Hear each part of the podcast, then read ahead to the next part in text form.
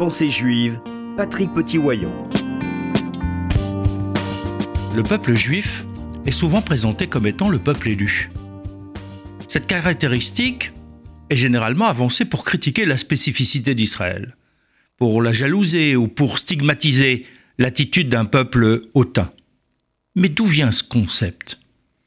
Est-il bien compris? La référence essentielle est celle du cinquième verset du 19e chapitre de l'Exode. Dieu s'adresse à Moïse avant la révélation au Sinaï et donne un certain nombre de consignes pour le bon déroulement de l'événement clé qui va sceller l'alliance d'Israël avec son Dieu. Pour cela, il est nécessaire de présenter le cadre de cette alliance et le sens de la révélation qui va se produire. C'est pourquoi Dieu évoque dans le verset 4 le souvenir de la sortie d'Égypte, car c'est un vécu partagé. Et juste après, il énonce la chose suivante dans la traduction du rabbinat.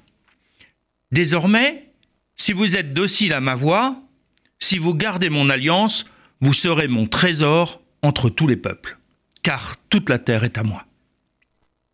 Le terme de Ségoula, traduit ici par trésor, indique plus justement la notion de propriété, de bien propre.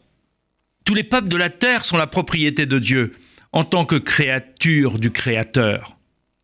Israël a bien une spécificité dans cette propriété, car il a une mission spécifique à l'intérieur des nations, comme nous le verrons dans la prochaine chronique.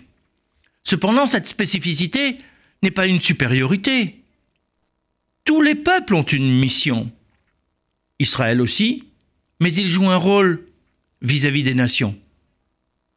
Comme cela est indiqué plus loin dans le Deutéronome, chapitre 7, verset 6, car tu es un peuple consacré à l'Éternel ton Dieu. Il t'a choisi, l'Éternel ton Dieu, pour lui être un peuple spécial, qui traduit le mot Ségoula, entre tous les peuples qui sont sur la face de la terre. Israël est donc un peuple choisi plus qu'un peuple élu. Cette distinction est liée à une mission, et il serait plus juste de parler ainsi de peuple missionné que de peuple élu. Car de ce fait, il s'agit d'une charge plus que d'un privilège qui pourrait être contestable. Certes, cette mission implique une plus grande proximité avec le divin, mais celle-ci est également un engagement à respecter tout un ensemble de règles, au nombre de 613 pour le peuple juif, alors que pour les autres nations, elles sont au nombre de 7. Ces commandements sont nécessaires à l'accomplissement de la mission et ne sont pas liés à une quelconque préférence. Nous détaillerons la mission d'Israël dans la prochaine chronique.